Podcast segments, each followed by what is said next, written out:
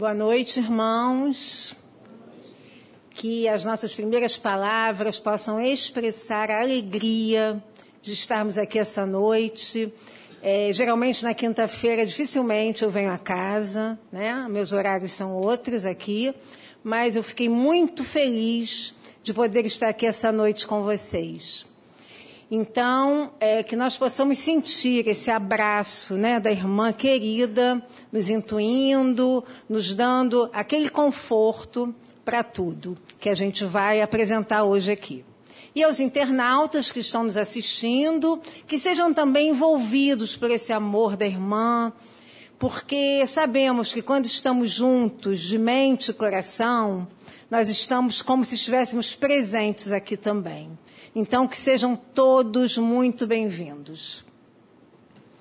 O nosso assunto dessa noite, né, nós estamos na primeira semana de junho, e como acontece na nossa casa, nas, nas primeiras semanas dos meses, a gente conversa, a gente estuda uma parábola. Uma parábola ensinada por Jesus. Na realidade, nós vamos hoje conversar sobre três parábolas que vão falar, né, que fazem referência à edificação do reino de Deus dentro de nós. Então, é muito importante porque a gente vai tentar entender o que significa isso, o que Jesus quis dizer com essa construção interior né, desse reino de Deus. É, nós vamos estudar hoje a parábola do tesouro escondido, a parábola da pérola e a parábola da rede. Três parábolas que falam dessa edificação interior do reino de Deus. Essas parábolas nós vamos encontrar em Mateus, no, no capítulo 13, versículo 40, de 44 a 50, onde Mateus discorre sobre essas três parábolas, além de outras, né? Porque Mateus foi o, o evangelista que mais registrou parábolas no seu evangelho. Só nesse capítulo 13, Mateus registra sete parábolas relacionadas com o reino de Deus. A primeira delas, da, do semeador, a segunda, do joio do trigo, a terceira, ele vai falar do grão de mostarda. A quarta, do fermento. A quinta, do tesouro, né, essa que nós vamos estudar. A sexta, do, da pérola. E a sétima parábola vai ser a da rede. Então, é, é, Mateus descreve de uma maneira muito clara essas parábolas. E Jesus é, ensinou essas sete parábolas para todo mundo, sendo que as quatro primeiras ele ensinou na praia, dentro de um barco, no lago de, nas margens do lago de Genezaré, ou Mar da Galileia, ou Mar de Tiberíades, conforme vocês quiserem interpretar, porque é a mesma coisa, para a multidão. Então, as quatro primeiras parábolas do semeador, do joio do trigo, da, da semente de mostarda e também a, da, a do fermento, Jesus ensinou para toda aquela multidão que o seguia. E as outras três, Jesus ensinou apenas aos seus discípulos. E a gente vai entender por quê. A parábola é um marco nos ensinamentos de Jesus. É como se fosse um divisor de águas na, naquilo que ele queria explicar, sempre trazendo um cunho moral. Então Jesus ensinava através de parábolas, mas o objetivo era trazer um ensinamento moral. E ele usava coisas comuns, né? É, coisas que fossem reais e comuns àquela, àquele povo. Ele utilizava coisas que faziam parte do cotidiano daquele pessoal que estava ali ouvindo, para que eles pudessem entender, né, uma vez que eles tinham dificuldade de entender o que Jesus estava querendo explicar, então ele trazia nas suas histórias aquilo que fosse comum na vida daquelas pessoas. Jesus começou a falar por parábolas porque ele começou a observar que ele já estava sendo observado. Olha aí o pleonasmo. Ele começou a ver que ele já estava sendo seguido não só pela turba, mas por aquelas pessoas ligadas ao sinédrio diretamente, que eram os fariseus, os doutores da lei, os escribas, os anciãos. Jesus começou a observar que essas pessoas ligadas à antiga lei estavam com o propósito de pegar Jesus numa armadilha, de fazer com que Jesus tivesse algo que pudesse colocá-lo numa situação difícil. Nós sabemos, né, pela história da humanidade, que a condenação de, de Jesus foi puramente política. E Jesus, como já sabia do que, o que se passava no coração de todo mundo, porque Jesus é espírito puro e ele sabe tudo o que acontece dentro da gente, ele já tinha observado. E como ele precisava levar esses ensinamentos, principalmente aos discípulos, porque ele também já sabia o que ia acontecer com ele, ele precisava ter como se fosse um, um, um refúgio para que ele pudesse ensinar sem que ele fosse é, pego, vamos dizer assim. E o propósito de Jesus, ao ensinar por parábolas, eram dois. O primeiro deles era ocultar essas verdades para aqueles de coração endurecido, que não acreditavam que ele era o Messias. Justamente aqueles ligados ao sinédrio, aquelas pessoas que viviam com as práticas externas. E o segundo aspecto era para levar essa mensagem, que é uma mensagem amorosa, àqueles que acreditavam nele. Todos, sem exceção, esperavam né, o reino como algo grande, poderoso, algo que para Jesus é, na verdadeira metáfora do reino de Deus não nos faz pensar em algo grandioso, mas em algo que, que sugira fragilidade. Por quê? Porque somente assim Jesus poderia tocar aqueles corações. Jesus poderia entender é, e tocar aqueles corações de um povo que esperava um reino havia séculos que os tirassem daquela situação que eles se encontravam, que trouxessem liberdade e fartura material. A gente precisa entender que naquela época esse conceito de rei, de reino, era muito confuso para que, quem ouvia Jesus. Por quê? Porque para a maioria das pessoas havia uma verdadeira obsessão de Israel pela soberania da nação. Tudo isso alicerçado pelas profecias de que Deus enviaria um libertador da família real de Davi. E eles esperavam esse libertador. Quem foi Davi? Davi foi um monarca que reinou na, nos, nas 14 tribos de Israel, há muitos séculos antes da vinda de Jesus, e que ele trouxe muita prosperidade para aquela região. Além do que era um guerreiro exímio. E não permitia que nenhum, que nenhum povo dominasse o, o Israel. E eles estavam aguardando isso, eles estavam aguardando, né, porque aquele território, a terra prometida, já havia sido invadida pelos assírios, pelos macedônios, pelos neobabilônicos e agora estava sob domínio de Roma.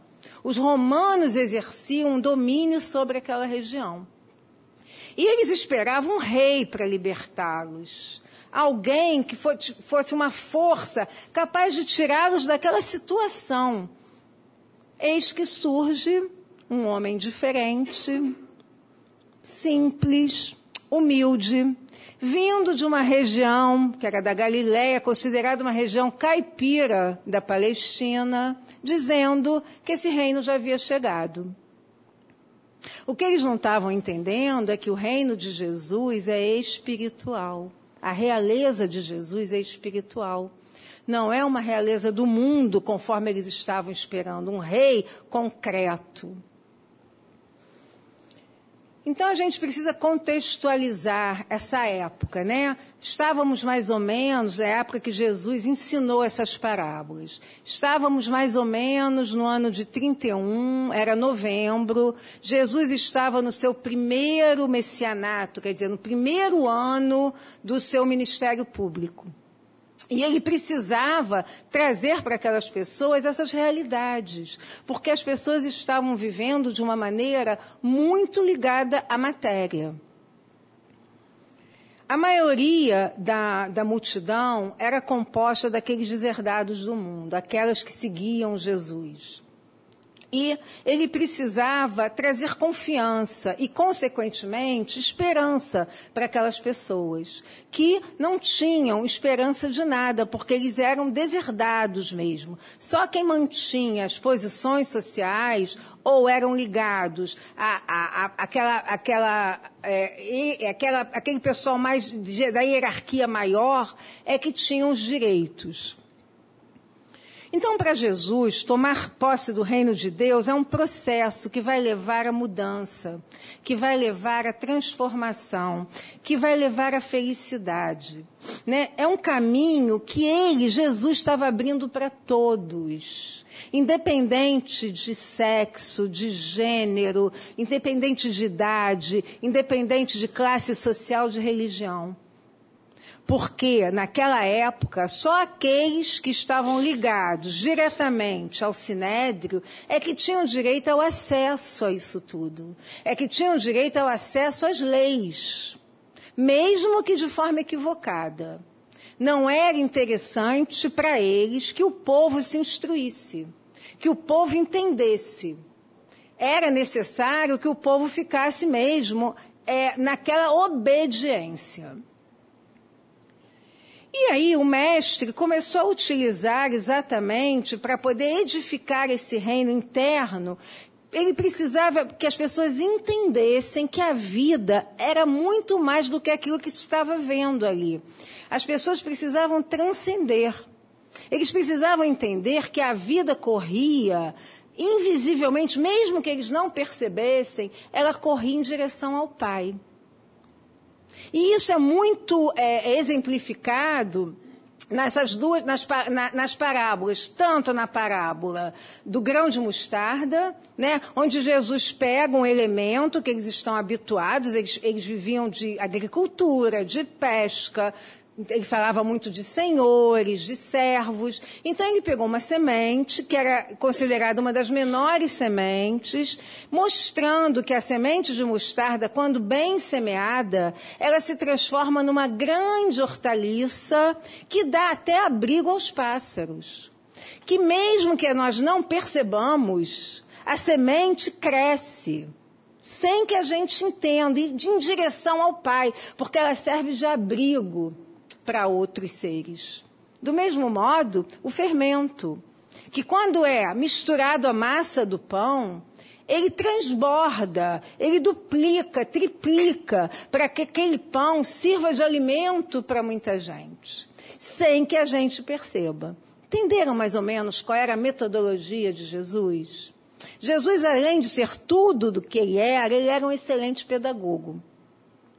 E Jesus iniciava esses, todos esses ensinamentos com a seguinte expressão: o reino de Deus é semelhante a, ou o reino dos céus é semelhante a. Isso vai depender da tradução. E os discípulos, muito surpresos com essa nova metodologia de Jesus, foram ter com ele em particular. Depois que ele ensinou as quatro primeiras parábolas sobre o reino de Deus, Jesus é, os discípulos foram lá ter com Jesus e perguntaram, Senhor, por que falas por parábolas? E aí ele respondeu, vou ler para que a gente não perca. Porque para vós foi dado conhecer os mistérios do reino de Deus. A eles, porém, não foi concedido, pois a quem já tem, lhe será dado e terá em abundância. Mas quem não tem, até o que tem, lhe será tirado. Portanto, a eles eu falo em parábolas, porque vendo não enxergam e ouvindo não escutam ou compreendem. A primeira vez que a gente se depara com essa fala de Jesus, a gente não entende absolutamente nada, né, gente? Vamos combinar que é complicado. Como é que ele vai tirar daquele que, que não tem, ele vai dar para aquele que já tem? Que história é essa? Mas é muito simples. O que Jesus estava querendo dizer é que os discípulos, por terem melhores condições, embora simples, humildes, eles tinham melhores condições morais e espirituais. Por isso eles foram, eles foram escolhidos. E aqueles que tinham muito, que eram aqueles doutores da lei, que se achavam, os fariseus, que, habituados só a práticas externas, utilizavam a lei de forma equivocada, não entendiam, achavam que estavam vendo, que estavam ouvindo e não estavam entendendo absolutamente nada, porque não vivenciavam na prática as leis.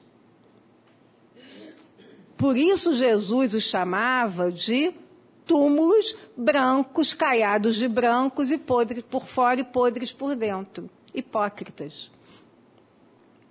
Porque para Jesus, vivenciar o reino de Deus é um movimento interno, não é para fora, é para dentro.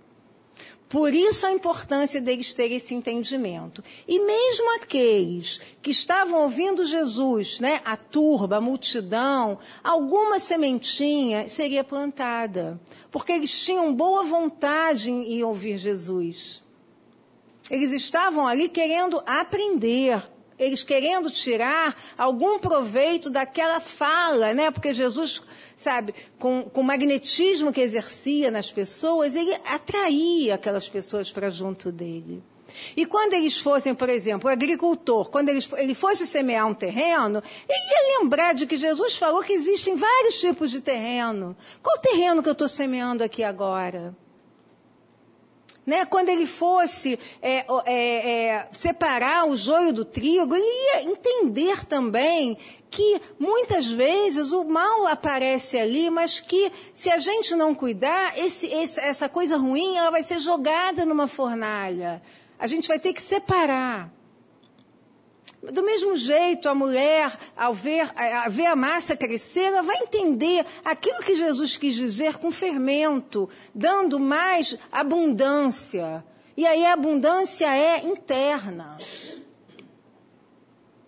E aí, nesse sentido, Jesus apresenta para eles essas três parábolas que a gente vai estudar. A parábola do tesouro começa assim. O reino dos céus é semelhante a um tesouro escondido num campo. Um homem o encontra e aí o deixa escondido. Cheio de alegria, vai, vende tudo que tem e compra esse campo. Preste atenção, o homem estava andando e ele encontrou esse tesouro escondido ao acaso. Vamos para a segunda. Parábola da pérola. Ele falou isso em sequência, tá?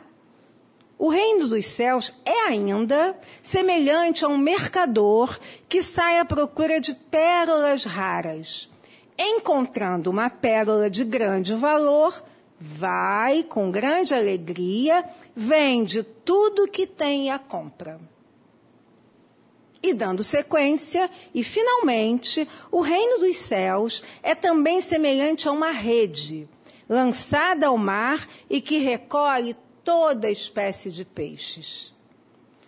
Quando fica repleta, os pescadores arrastam-na para fora e, sentados na praia, escolhem os bons para os cestos e jogam fora os maus. Assim será no fim do mundo. Sairão os anjos e retirarão os maus do meio dos justos e os lançarão na fornalha acesa.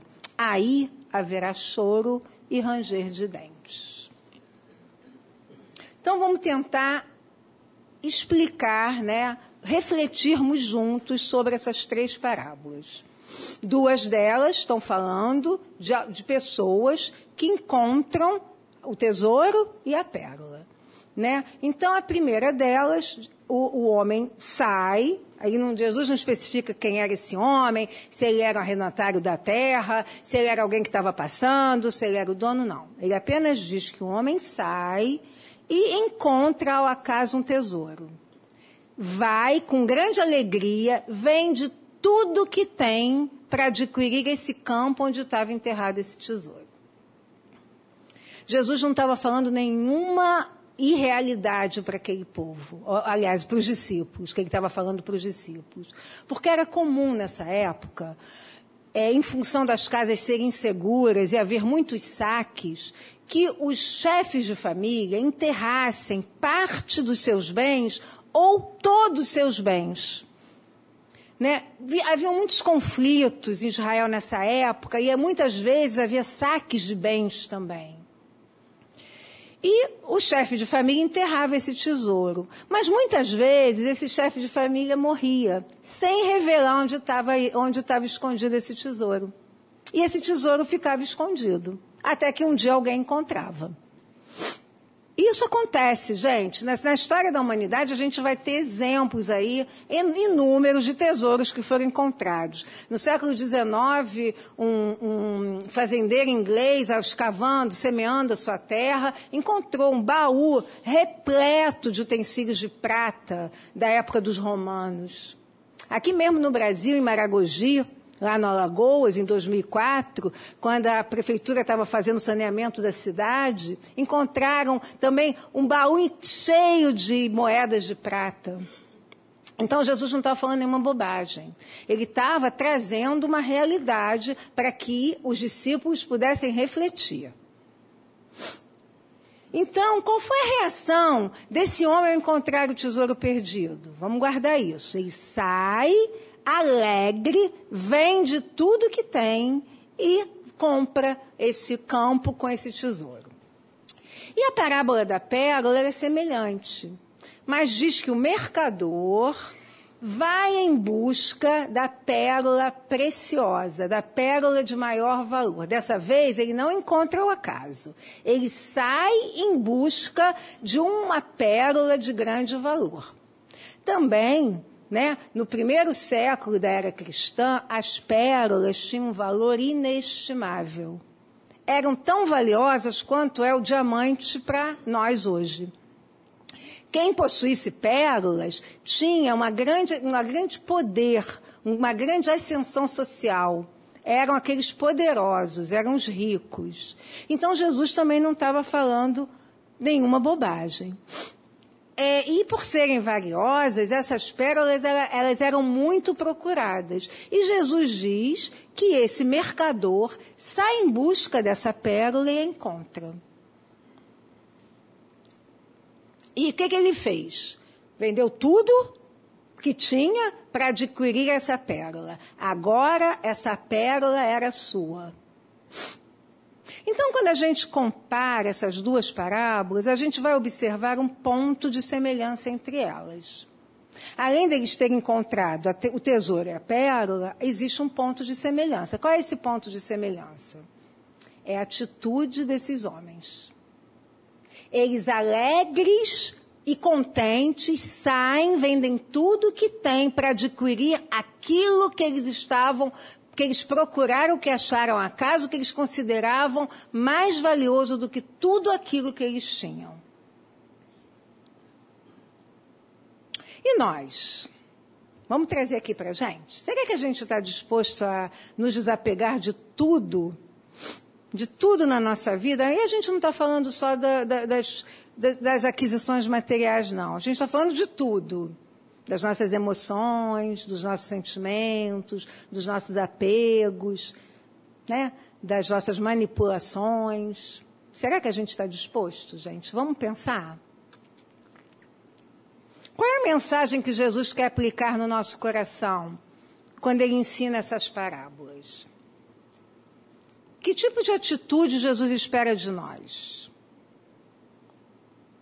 A moral de Jesus nós sabemos, né? Se resume em quê? Na caridade e na humildade. O que, que Jesus está nos propondo então? Vamos pensar? Vocês sabem.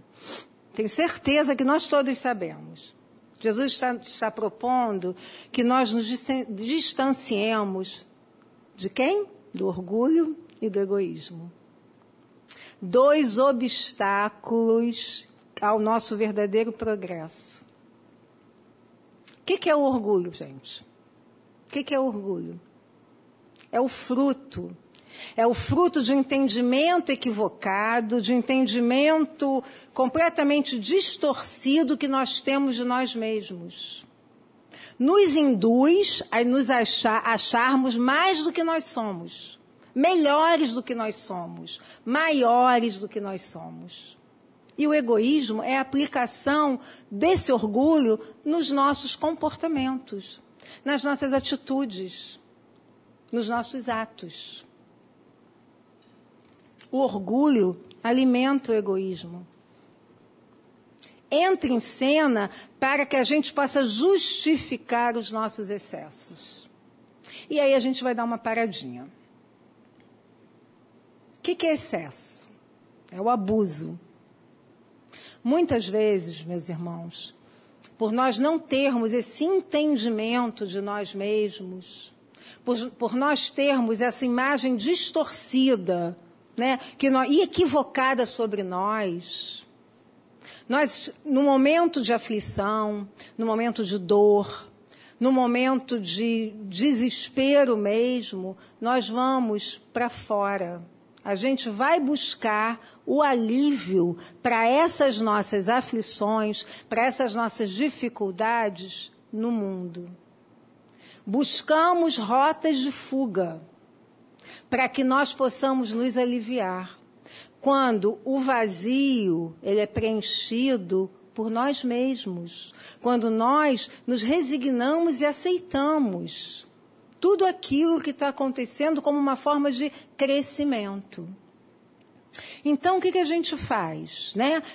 É, quando a gente quer mascarar essa nossa dor, a gente vai, estou estressada, me, me aborreci no trabalho, vou encher a cara hoje, porque aí eu vou ficar, ó, na boa.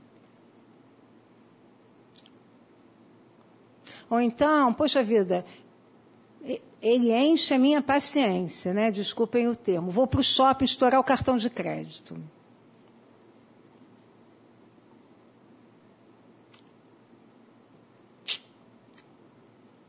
Ah, gente, hoje eu estou precisando comer esse bolo inteiro porque eu me aborreci demais. São defesas que nós vamos nos proporcionando para que, para que possa aliviar essa dor que a gente está sentindo, que dói mesmo, gente. São rotas de fuga. Agora, a gente só precisa ter cuidado. Porque quando esses comportamentos eles se repetem, se repetem, se repetem, levam a gente a dependências. Levam a gente a abusar levam a gente a querer sempre mais e mais, porque já não está mais me satisfazendo um copinho de bebida, um cigarrinho, comprar uma blusinha no shopping, ficar uns 20 minutinhos na internet, jogando já não está mais me satisfazendo. E eu vou repetindo esse comportamento, achando que isso vai me aliviar, eu acabo dependente. A gente precisa prestar atenção nos nossos excessos, nos nossos abusos. Aqui na casa, nós temos um grupo que trabalha com as dependências. É o grupo Pablo, que acolhe todos aqueles portadores de dependências e que uh, e seus familiares também. Que vocês podem, quem tiver é, é, interesse, pode olhar no site o horário que o grupo funciona. E quer ver uma dependência que a gente acha que ela é sutil e que ela é, ela é tão é, desarvorada quanto as outras? A dependência do outro, a dependência emocional. Ela faz, ela faz o mesmo estrago que uma cocaína. Eu não vivo sem o outro. Se ele me largar, eu morro. Será que é assim que funciona?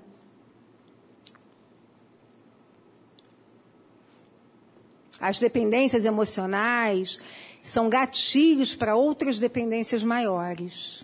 Portanto, a gente precisa vigiar, vigilância, pessoal. É importante que a gente alerte sobre esse tipo de situações que muitas vezes essa, esse entendimento equivocado sobre nós vai nos levar a esses abusos. Não é de fora que a gente vai conseguir o alívio, é aqui dentro.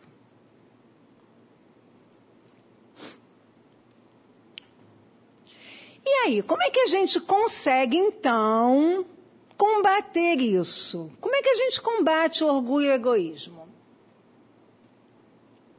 Né? Jesus disse que a gente precisa combater. Jesus disse que a gente precisa se distanciar deles. Como é que a gente faz isso?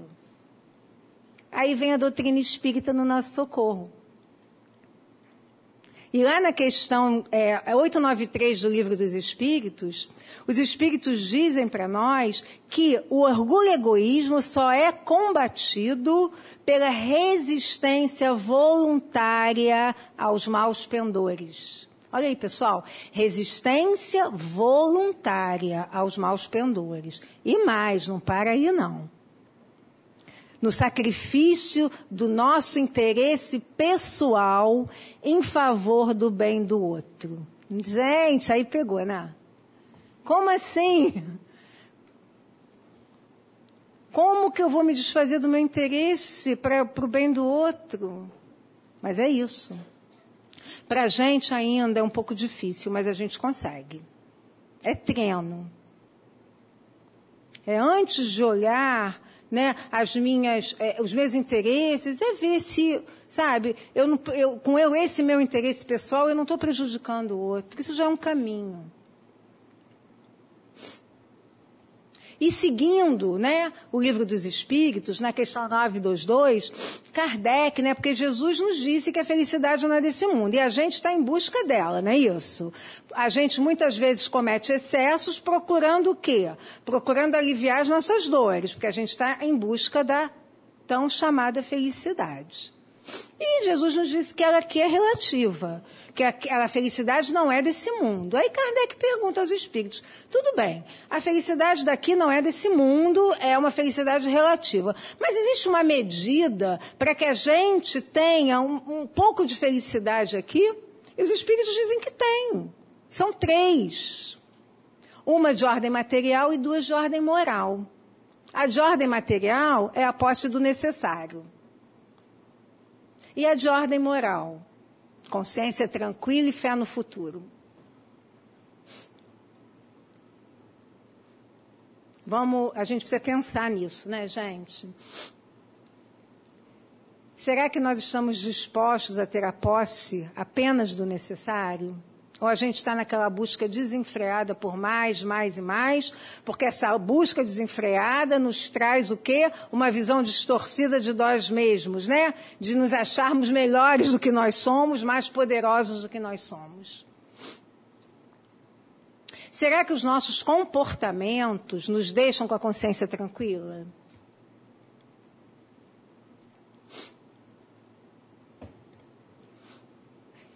Quanto à fé no futuro? Será que a gente está prevalecendo a vontade de Deus ou é a nossa ainda?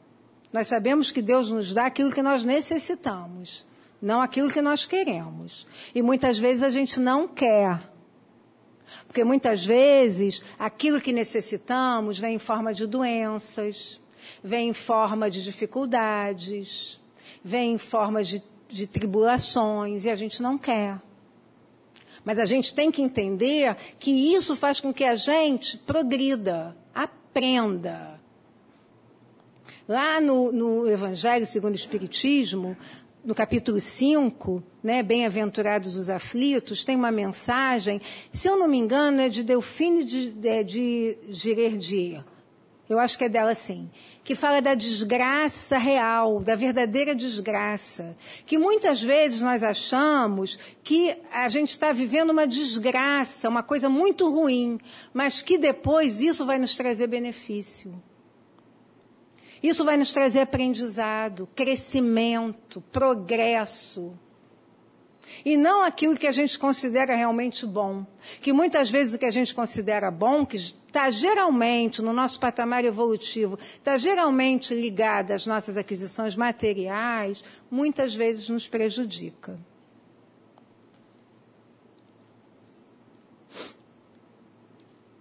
Então, gente, é para a gente pensar. Né? Não é à toa que Jesus traz essas parábolas para que a gente possa entender o que, que ele estava querendo dizer com isso. Né? Muitas vezes nós vamos em busca, em busca, em busca, mas não é aquilo que a gente precisa. A gente precisa começar a refletir sobre essa nossa busca desenfreada. Então, Jesus sabe que esse reino, ele não é construído de uma hora para outra. Jesus sabe da nossa dificuldade. Jesus sabe que isso requer uma decisão. É um processo que a gente precisa passar. Mas aí sim, depois que a gente decide, que a gente vai começando a processar aquilo que é importante, o que, que a gente precisa fazer? Interromper a nossa vontade. Essa vontade não é soberana e aceitar as vontades, a vontade de Deus. Se resignar.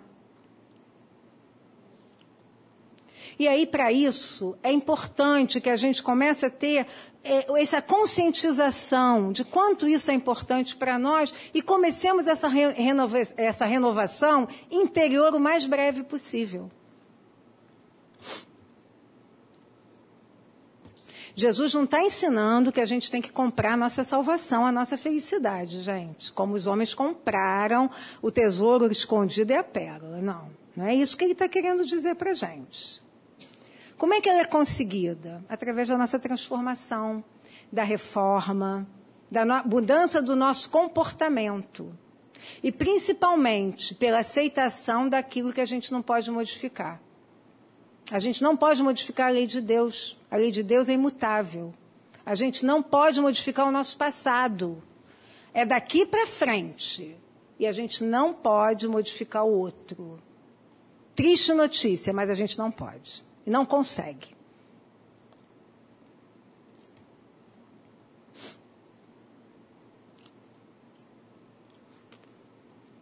Então, o reino de Deus, com tudo que ele é um tesouro que a gente precisa cultivar, que a gente precisa edificar, que a gente precisa pensar. E aí, para a gente já tem cinco minutinhos só, é, é muito pouco tempo, né? Porque a gente tem muitas coisas para poder refletir sobre isso. A gente vai falar rapidamente da parábola da rede, que ela, ela, ela tem mais ou menos o mesmo sentido, porque Jesus faz um paralelo entre a edificação do reino de Deus e o juízo final. Então é uma reflexão, né? Vamos pensar. Sabemos que a lei é de causa e efeito, mas sabemos também que Deus é misericordioso, justo, soberanamente justo e bom. Então, o que é essa rede cheia de peixes? Ela representa a lei suprema, que ministrada a todo mundo, sem exceção, traz gente de toda sorte. Né? Traz peixes de toda sorte. Bons, medianos e maus, para serem avaliados segundo as suas obras. O que, que são os anjos? que fazem. Eh, os anjos são os espíritos superiores a quem afeta o poder dessa avaliação. A fornalha de dor é o símbolo de quê? Daqueles mundos inferiores, onde aqueles renitentes no mal vão lá se depurar entre lágrimas e dores para poderem atingir esferas melhores. Então, no juízo, ou transição planetária, né, que a gente traduz como transição planetária, os espíritos que são indiferentes, que são renitentes no mal, que são ignorantes, eles serão retirados e lançados na fornalha acesa das reencarnações dolorosas para que em mundos mais primitivos, para que eles possam também ter a chance da evolução. Sabemos que estamos passando por um período de transição planetária. A Terra está se transformando em mundo de regeneração. Não vai ser de um dia para o outro, ela já vem se transformando. Quem vai acompanhar são aqueles espíritos que tiverem melhores envergadura, melhor envergadura moral, que estiverem mais adiantados moralmente. Aqueles que não conseguirem terão chance sim, mas primeiro vão ter que expiar em mundos mais, mais inferiores. Então, meus irmãos, para a gente encerrar, a gente precisa entender, né? É, como conclusão, que a gente já está terminando, que o reino de Deus ele está escondido no campo do nosso coração. Deus tem um projeto para nós. Jesus nos ensinou que esse tesouro nós podemos encontrá-lo, reconhecê-lo enquanto a gente está caminhando na nossa marcha evolutiva. Ou simplesmente buscá-lo, como que a gente está fazendo aqui hoje. O que, que nós estamos fazendo aqui hoje? Numa noite de quinta-feira fria, estamos buscando isso. Entender, né? Estamos buscando melhorar, aprender, né? Tentando cada vez mais evoluir, progredir. Dependendo de cada um, muitas vezes nós vamos precisar vender o que possuímos da mentalidade do mundo e optar pelas realidades ensinadas por Jesus, que condizem com seus ensinamentos. Quer dizer, nos apegarmos de todos aqueles empecilhos que, que, que, que nos impedem de vivenciar né, esse reino dentro de nós. Por isso, essa conquista é um processo de conversão, de mudança, de transformação, gradual, mas firme, que vai se manifestando em nós pela maneira como a gente está agindo, pela maneira como a gente está sentindo. Nós somos os responsáveis por cada atitude da gente, O caminho do reino, do reino é para dentro de si, impulsionado por fora, porque nós precisamos do incentivo e da ajuda do outro. Vivemos, nossa, vivemos sob a regência de lei de sociedade. Precisamos conviver. E essa convivência muitas vezes vem com familiar difícil, com vizinho chato, com patrão rabugento. Mas, é, mas tudo isso serve para quê? Para aprendizado. Não podemos deixar escapar essa oportunidade. Quando a gente começa a descobrir esse reino de Deus dentro de nós, aos pouquinhos, gente, é gradual. A gente vai se desapegando das coisas que nos ligam à matéria, à vida, porque muitas vezes nós esquecemos que somos espíritos. Nós achamos que, a gente fica tão, sabe, ligado, focado nas coisas da, da, matéria, que a gente esquece que a gente é espírito. A gente está no mundo, a gente vive no mundo, e não do mundo e para o mundo. Jesus nos disse: Eu venci o mundo.